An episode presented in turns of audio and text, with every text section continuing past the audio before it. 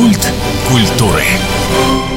У микрофона Анастасия Магнус. Здравствуйте. Для меня огромное счастье этого человека видеть в студии. Это бывает, когда ты в какой-то теме не очень разбираешься, и ты готовишься к ней, для себя открываешь много нового. И это счастье. Много у меня было мыслей, я даже до эфира спросила, как мне представить вас, потому что это и заслуженный, и организатор, и того, и того, и человек, которого все знают.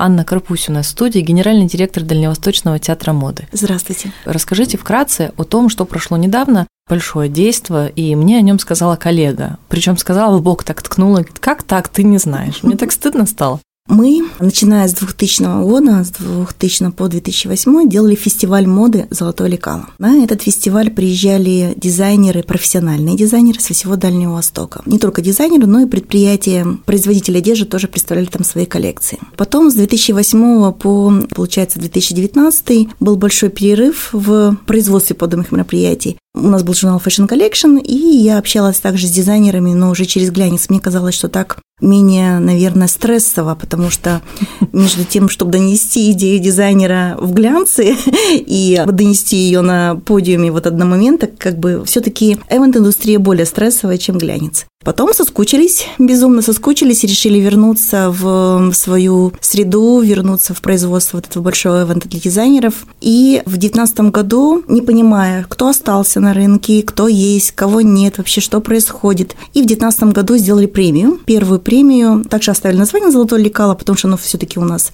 а, торговый знак, да, да, там патенты, все как полагается, оставили такое же название и сделали премию. Зачем сделали премию? Чтобы вообще понять, что есть. Мы пригласили фотографов фотографов, стилистов, шоперов, байеров, визажистов, то есть огромное количество специалистов, которые были на слуху для того, чтобы у них взять информацию. Ребята, подскажите, кто здесь в городе и за городом, кто в Владивостоке, кто вообще есть на Дальнем Востоке и кто самый крутой. Давайте, давайте нам информацию. И благодаря вот этому большому экспертному совету мы собрали информацию вообще про то, что осталось. Так у нас появилась база. И мы провели эту премию, ну, такая хорошая затратная часть была, мы провели эту премию, пригласили Сухарева с Москвы, он нам ее отвел. Ну, то есть в какой-то мере а, спасибо вот этому 19 году, потому что так мы просто узнали вообще, что есть, чего нет. А в 2020 году мы ничего не смогли сделать, потому что была пандемия. И в 2021 мы делаем уже топ-30. То есть мы из этих 60, наверное, номинантов, которые у нас появились благодаря вот этой премии, делаем топ-30 дизайнеров Дальнего Востока.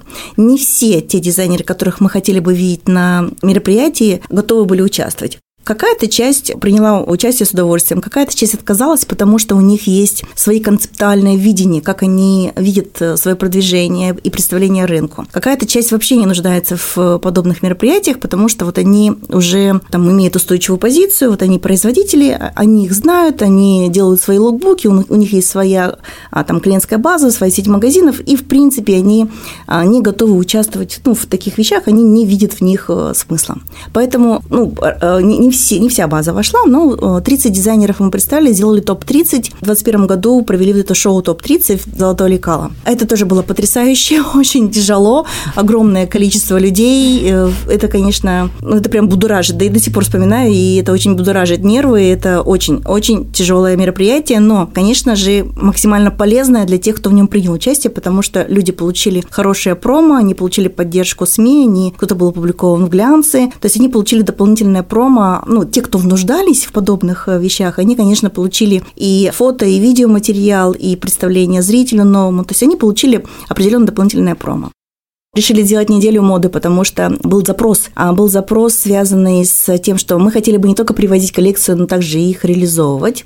Был запрос от модельных агентств э, с Владивостока, из Якутии. Мы хотели бы приезжать, но если вы дадите нам возможность еще получать мастер-классы. То есть были запросы на кроме производства шоу, еще получить что-то Прикладные прикладное, навыки. да, полезное. И это не сделаешь за один день, и мы это сделали в три дня. То есть в три дня мы провели мастер-классы, провели презентации, ну, то есть провели ряд, э, там, лукбуки сняли для дизайнеров, ряд э, действий, и вот последнее, грубо говоря, действие, это было шоу, которое в этом году в ГДК прошло в два отделения, то есть целый день шли показы. Как мы привыкли показы мод, когда да. выходят красивые девушки, да. парни тоже были? Немного, да. Как всегда, девушек больше. Да. Когда мы слышим, а действительно на слуху вот это золотое лекало, театр мод, говорят, да, у нас, конечно, могут. Угу. Но сейчас вот это, да, конечно, у нас могут превращается, а у нас точно могут. А могут так, чтобы мы заменили вот тех всех, которые срулили с рынка. Именно сейчас это впервые жизненно важный вопрос. Конечно, талантливые люди есть, и ткани есть, но все же не так просто, да?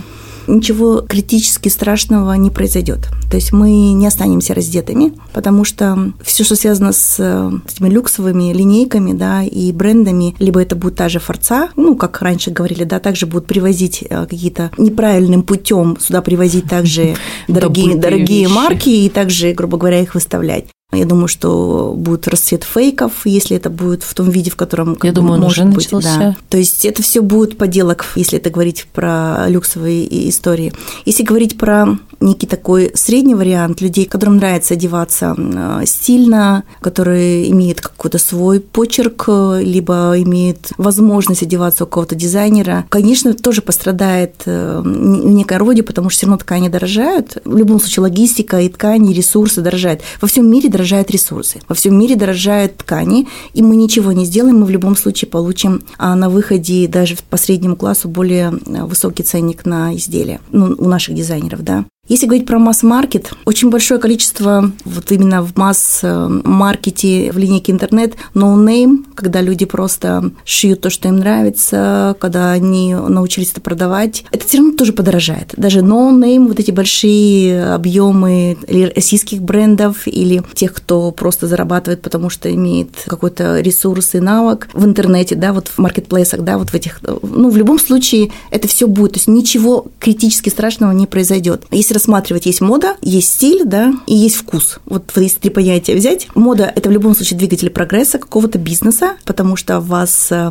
заставляет покупать все новые и новые вещи, потому что вчерашние уже вышли с, с модой, потому что вчерашний цвет одежды уже не моден, поэтому идите покупайте моду. То есть мода – это бизнес. Если говорить про стиль, про вторую часть, да, то выбрав определенный свой стиль в определенном своем возрасте, сформировав свой стиль, исходя из своего образа жизни или исходя из потребности профессиональной или исходя исходя из просто своих каких-то вкусовых предпочтений, то тоже можно же многие вещи не обновлять ежегодно. То есть в этом как бы в своем стиле можно очень аккуратно комбинировать и люксовые вещи, и вещи, которые handmade. Это уже мастер-класс да, сейчас пошел. Да. Но если же касается вкуса, вкус как слух. Вот есть люди, которые рождаются со слухом, есть люди, которые рождаются со вкусом. Да, да вот как нам нет. преподавали, его можно развить до 27 лет, но вот как бы глобально я думаю, что это все таки некий такой божий дар, и людям со вкусом им повезло больше всего, потому что они могут взять и no name, и могут взять и любую, не знаю, там, дизайнерскую вещь, и, может быть, что-то у мамы взять, поносить, и все это смешать, и все это будет очень клево, потому что люди со вкусом, они как, как витрины, они, они сами являются частью ну, определенной моды и субкультуры, они сами несут такую как бы красивую картинку, за которой можно смотреть, ну, неважно, сколько она там трендовая, это все равно будет клево. Потому что, ну, чаще всего люди со вкусом все равно это очень современные люди, которые следят за модой, за, за тенденциями, но базово им повезло больше всех. Поэтому ничего страшного не произойдет. Все будет хорошо. Как приятно это слышать на слуху, мне кажется, массово, кто занимается, понятно, те знают, где это покупать. А вот массово идешь по городу, даже по центру, видишь какие-то иностранные названия, где-то эти кроссовки, да, всем нам известные, а вот нашего не видишь. Так и есть или это просто смотреть надо внимательнее? Любой бренд требует вложений. То есть создать свою аудиторию гораздо легче, чем создать свой бренд, ну, в том числе и финансово. То есть нужно понимать, что есть э, такие корпорации, акционированные корпорации, которые покупают дизайнеров, а деньги деньги делают деньги, да, и они могут, им нужен бренд, потому что а, бренд – это витрина, и это можно масштабировать, и это легче, грубо говоря, на этом зарабатывать, и ничего личного, только бренд. А есть дизайнеры, есть дизайнеры, которые сами себе бренд, бренд на ножках. Вот. Э, и в данном случае нужно понимать, что для того, чтобы им в своем сегменте жить, им не нужно, чтобы там вывеска Галина Чепковская была во Франции. Может быть, она и хотела бы, но вряд ли она окупится.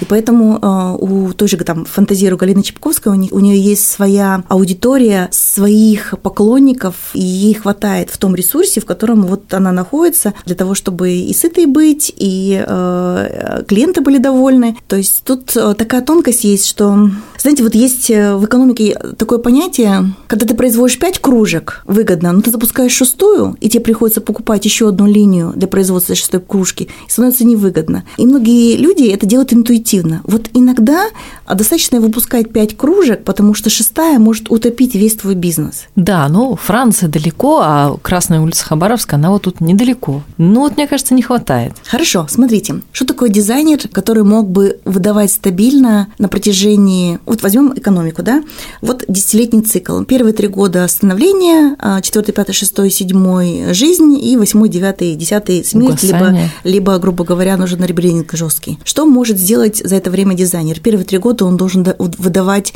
как минимум, так, весна-лето, ну, допустим, возьмем по 2-6 коллекций, он выдать, должен выдать 6 офигенных коллекций и должен быть готов оставаться голодным. При всем при этом ему нужна вывеска, аренда, персонал на красной линии. То есть тут еще вопрос экономики. Нужно понимать, ну, как бы, что не нужно сравнивать дизайнеров, вот тех, которые у нас есть, и вот эти большие корпорации, где, ну, повторюсь, ничего личного, просто деньги делают деньги. Акционеры просто могут себе позволить покупать красные линии, оплачивать бренд, его промо, его там маркетинг. То есть нужно как бы вот эти вещи понимать, что не каждый дизайнер может себе это позволить, и не каждый инвестор готов а, из маленького дизайнера а, вырастить бренд, который будет висеть на ну, Муравьева-Мурского. Да, да. Нужно понимать, что до Муравьева-Мурского может быть как бы какое-то количество талантливых людей, которые в состоянии в течение трех лет там, стабильно выдавать там вау коллекции, и потом еще в течение трех лет выдавать коммерческие коллекции, понимая, что ее клиенты ждут от нее этого, и она вот в этих вот формах, вот в этих цветах, в этих фактурах, вот в этом ассортименте, в этой ассортиментной матрице,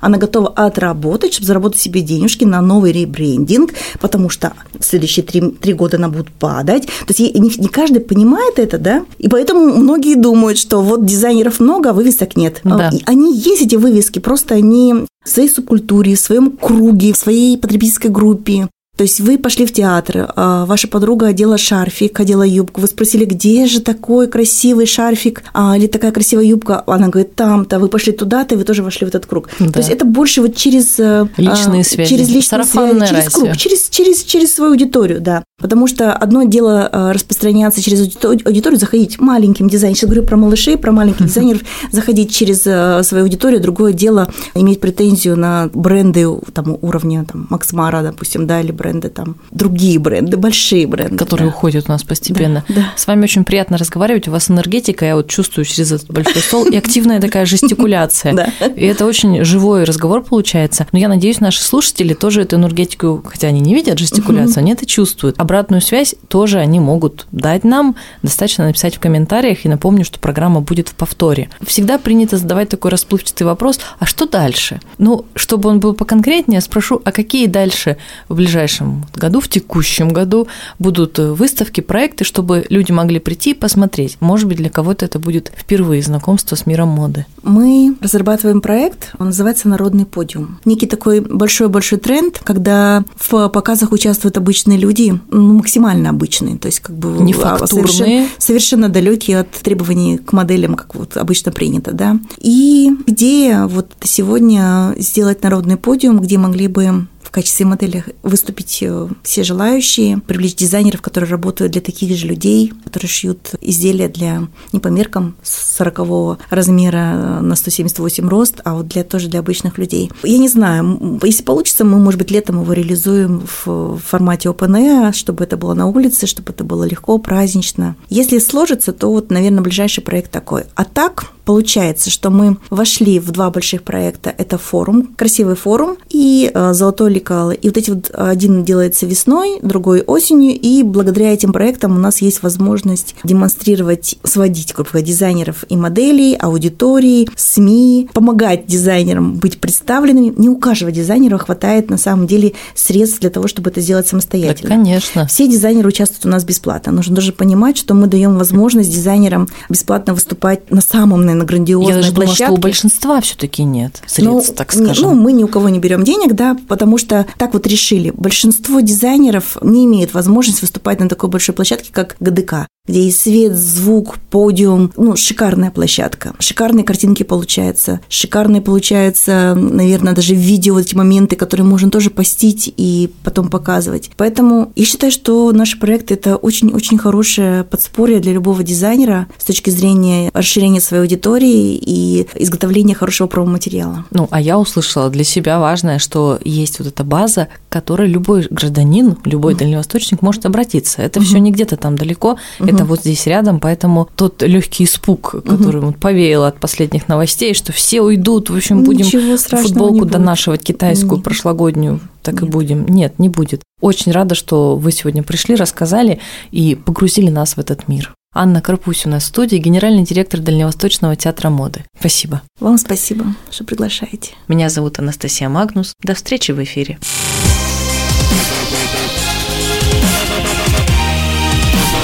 Культ культуры.